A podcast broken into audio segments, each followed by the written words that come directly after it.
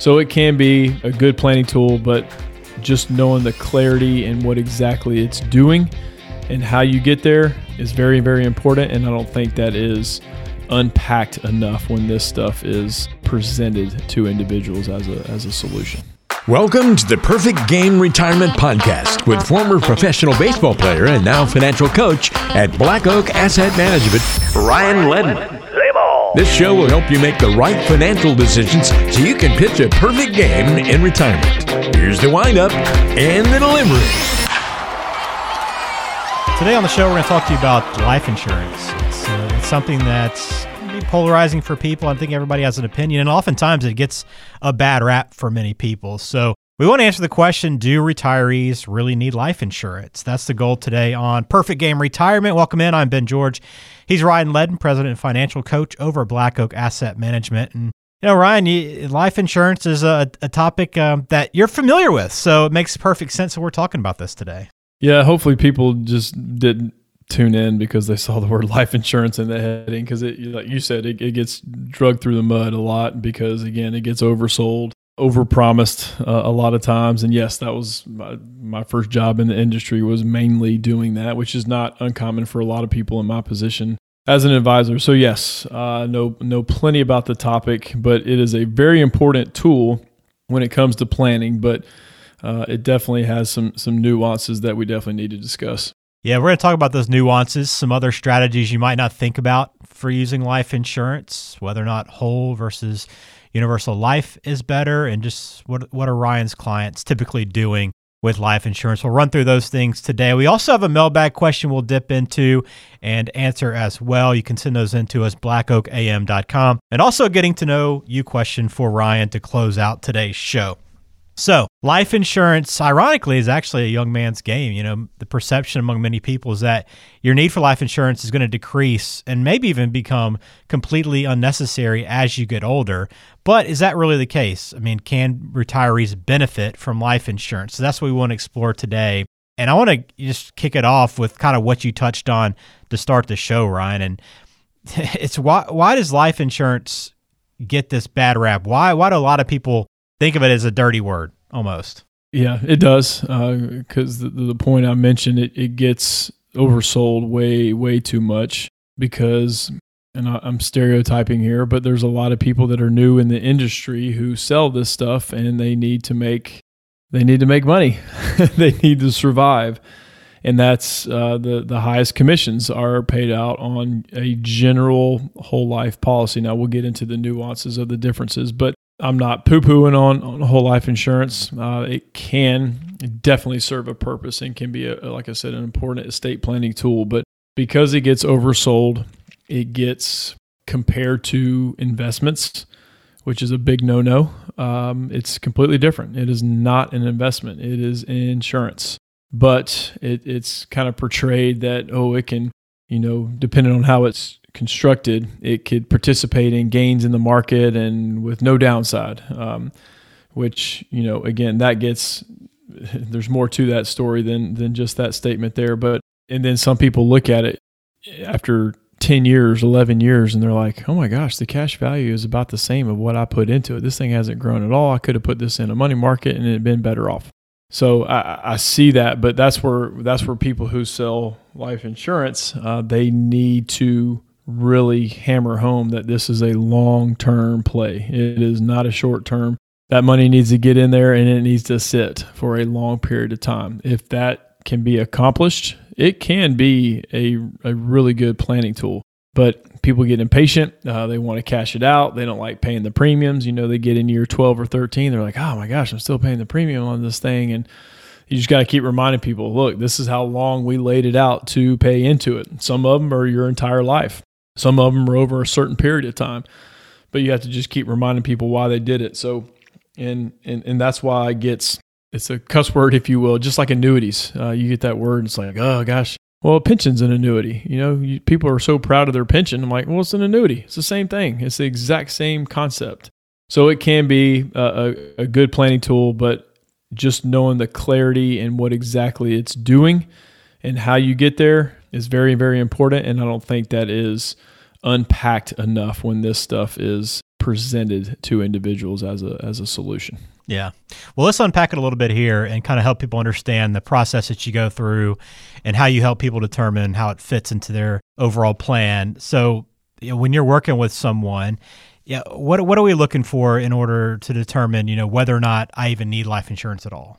Yeah. This is a pretty blanket statement. Most people need it. Depends on the stage of life that you're in, but you have debts. Like if God forbid something happens, I mean, they named it life insurance. They didn't name it death insurance. I don't think anybody would buy it if they call it death insurance, but life insurance is important. It's important to take care of your family if something, God forbid, were to happen to you. So if you have any debts, mortgage, consumer, student loans, you name it, that needs to be definitely taken care of. Obviously, burial costs or whatever you choose to do, whether it's cremation, ceremony, whatever. I heard, it's funny, we were talking about this. I heard on the radio this morning that costs for funerals are up 15% year over year. I'm like, good grief, that's higher than college tuition inflation. So that's going to cost money. You want to leave something behind for your spouse. So maybe they take some time off of work and not have to go immediately back to work. So when you start paying for those things and then kids for college, I mean, the life insurance goes really, really fast. And so $1 million policy, that can be gone in the blink of an eye. I know a lot depends on the debts that you have and the mortgage, but get as much as you can that's affordable. That is essentially what I say, because it is really taking care of your family and leaving a legacy.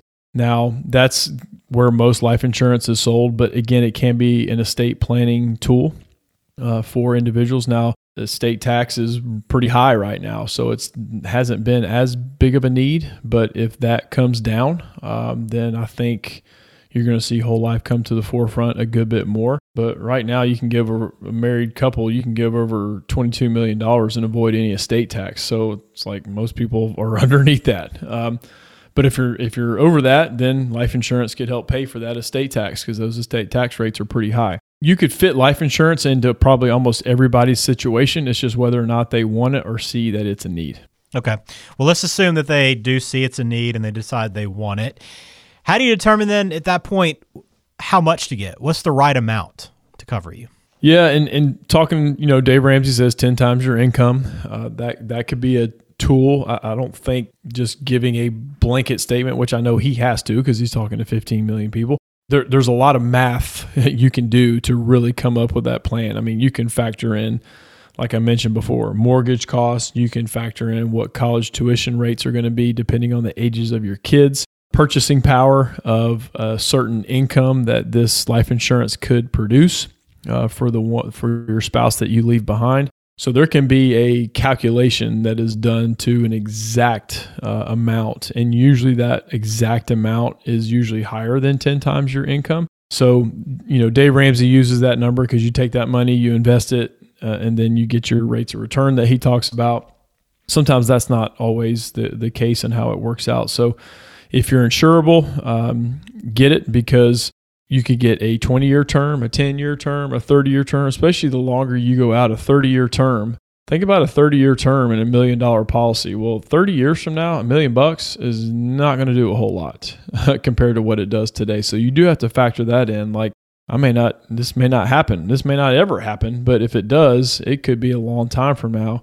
And the purchasing power of that original death benefit is not going to purchase nearly as much. Now, with life insurance, you can always take that number down. So if you get to a certain point and you're like, I don't need $1 million or I don't need $2 million, let's cut that down by 20 or 30%. You can always go down. Life insurance companies, they don't care, but they don't want to go up. If you go up, then you have to go through underwriting again.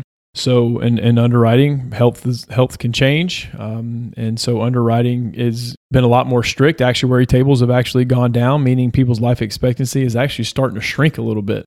It's been going up for decades, and now it's kind of flattened out and actually slightly gone down. So life insurance costs have actually gone up a little bit. So determining the right amount, it can be a very definitive calculation, but if you want just a quick answer, okay, 10 to 12 times your income is probably best.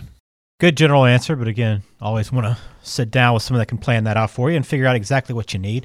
Now we kind of get an idea. We kind of know what life insurance or how it's used, but You've been around it for a little while. What are some of those strategic uses that we might not be thinking about or just might not be obvious to some people?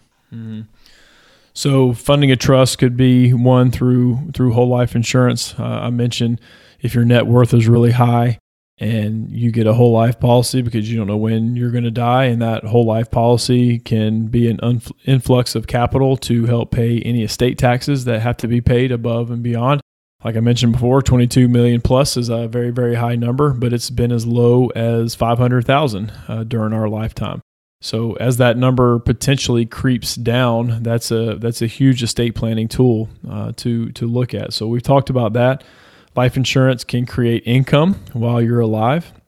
And there's so many different ways to structure a whole life policy, but if it builds up cash value, and if it builds up a significant amount of cash value, you can start pulling your principal amount out, because the principal amount is not taxed. If you start taking gains out, then that could potentially trigger taxes. But if you take your principal amount out, or if you take out loans against the cash value, then you can create an income that way. And loan is not taxable income. So that's where a lot of advisors use whole life insurance to create income, not necessarily with a death benefit, but they create a tax-free income because loans aren't taxed. It's not an income, but it is money in your checking account every single month.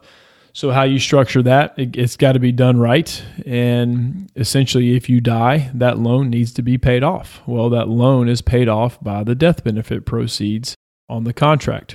So you don't want to take out too many loans or too much loans, because the death benefit won't cover it. So if the death benefit covers it, whatever is left over, then the beneficiaries receive any death benefit above and beyond that. So it's very similar to like spending your death benefit while you're alive to create an income. So there are ways to do it. Again, needs to be structured properly. When I say structure properly, you need to be able to stuff in as much money as you can with the lowest death benefit possible. Now I'm getting into the weeds there, but you don't want a ginormous death benefit because your cash value will not grow a whole lot because the insurance costs are so high because the death benefit's so high. You want a low death benefit and stuff in as much money as you can. That's how the cash builds quicker.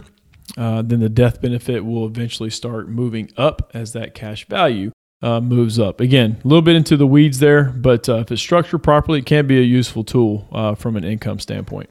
Some very good information there. Absolutely helpful for sure. All right, last thing on this life insurance discussion, and you've hit on it a little bit through our conversation, but how does that discussion between the term, the whole, and the universal life insurance, how does that go with your clients typically?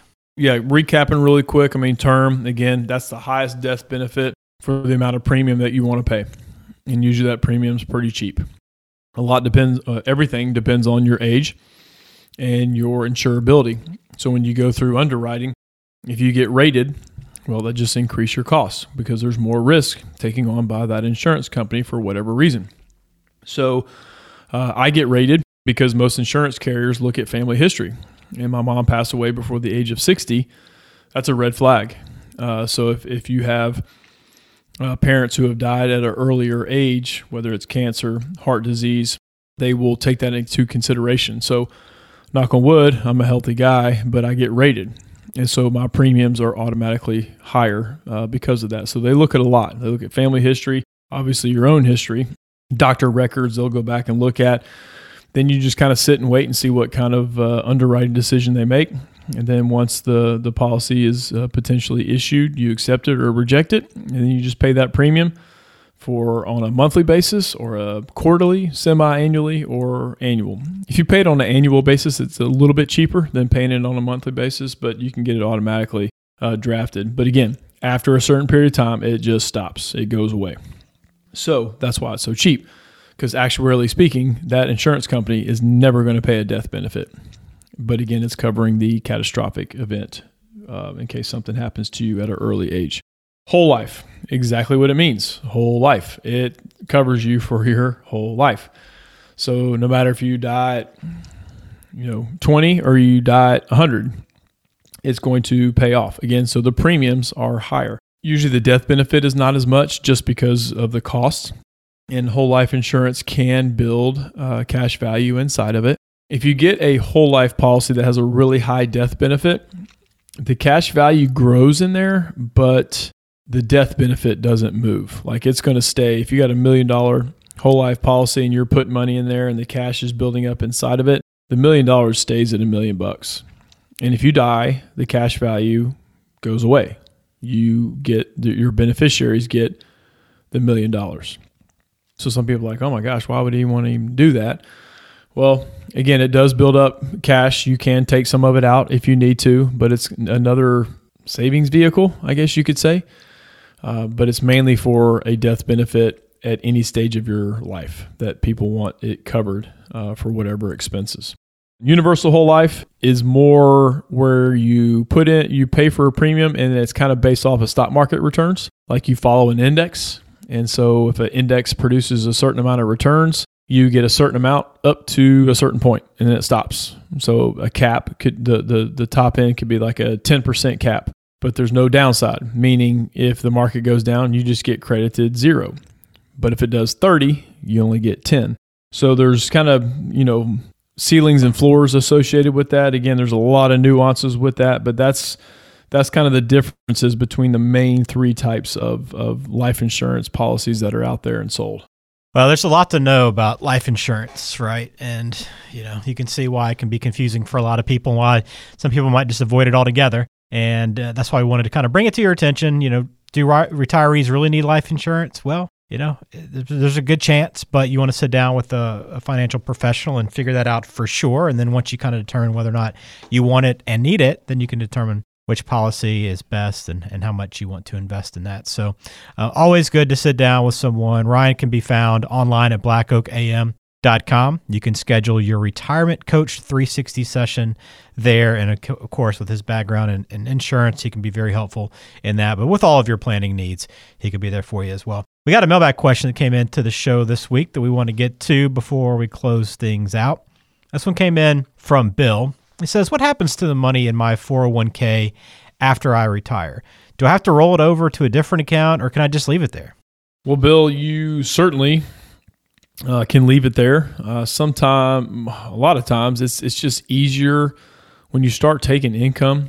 It's usually just more efficient to take it out of an IRA that's just in your name. It's not with a previous employer at a different custodian. You can just roll it over to an IRA. That way you have direct access to it. Not that you don't want a 401k, but just sometimes 401ks, depending on the custodian, it can just be a little clunky. But if you roll it to an IRA, you can get all that set up. You have unlimited investment options. And more times than not, rolling it to an IRA is going to be a more efficient cost. There's usually more cost baked into a 401k plan because you're paying for a custodian, you're paying for an advisory firm more times than not, you're paying for a TPA, a third-party administrator who helps with all that. So there's a lot of people you're paying behind the scenes in a 401k plan. So I would roll it over to an IRA. You can certainly leave it at a 401k, but rolling it to an IRA that way, it's just easier to control your required minimum distributions that you have to take. If you're, you know, definitely when you retire, rolled over. If you're still working and you're past the age 72 and you're still working, put everything in your 401k because you don't have to take required minimum distributions if it's in your current 401k. As soon as you retire and rolled over to an IRA, okay, required minimum distributions start. But if it's your current 401k and you're still working and RMDs come around, shoot, leave that money in there. You have the ability to roll it out even if you are working there at that age, but leave it in there. That way RMDs are not required, especially if you have Roth money inside of a 401k. Roth 401ks have RMDs associated with it. If you roll it out and put it in a Roth IRA, you have no required minimum distributions. It's only on the pre-tax money that you have in your 401k or IRA that you owe required minimum distributions. So the long and the short of it, Bill, I'd roll it over to an IRA. Again, easier use, cheaper, unlimited investment options. So I would roll it over to an IRA. Very good question, Bill. Thanks for sending that in to us via the website, blackoakam.com. All right, before we get out of here, a little getting to know you question for Ryan. Who would you want to be the narrator of your life? This is so easy of a question. Let me ask you, who would you pick? I was going to say the first thing that comes to mind is Morgan Freeman. Absolutely. Yeah. Yeah, easy.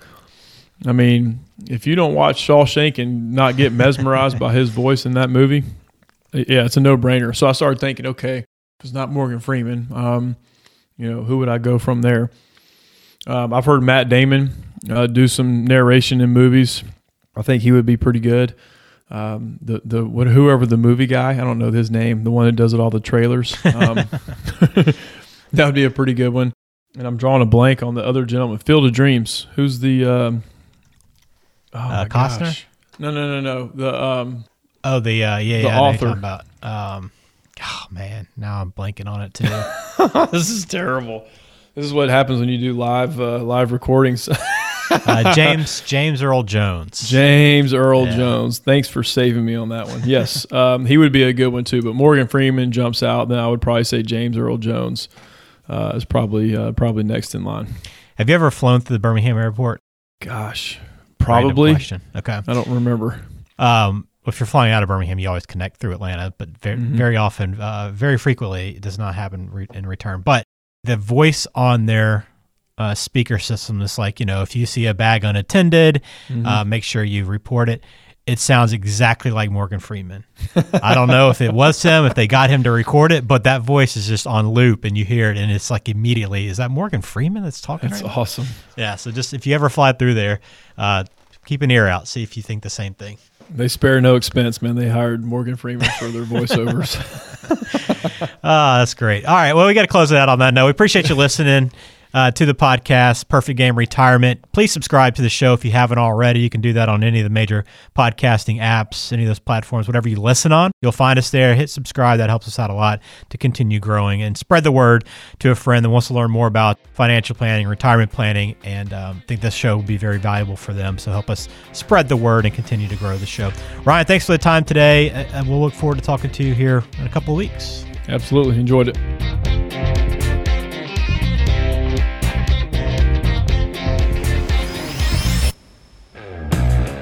The Perfect Game Retirement Podcast is brought to you by Black Oak Asset Management, serving the greater Atlanta area with offices in Alpharetta, Cartersville, and Macon. The show is available on Spotify, Apple Podcasts, Google Podcasts, and wherever you listen to podcasts. Subscribe to the show on your favorite app today and never miss an episode. Just search for Perfect Game Retirement to find us. You can also visit blackoakam.com to listen to past episodes, to contact Ryan Ledden, and to learn more about how to pitch a perfect game in retirement. Information provided is for informational purposes only and does not constitute tax, investment, or legal advice. Please consult with a qualified professional before taking any action. Securities and registered investment advisory services offered through Silver Oak Securities, Inc., member FINRA SIPC. Black Oak Asset Management and Silver Oak Securities, Inc. are not affiliated.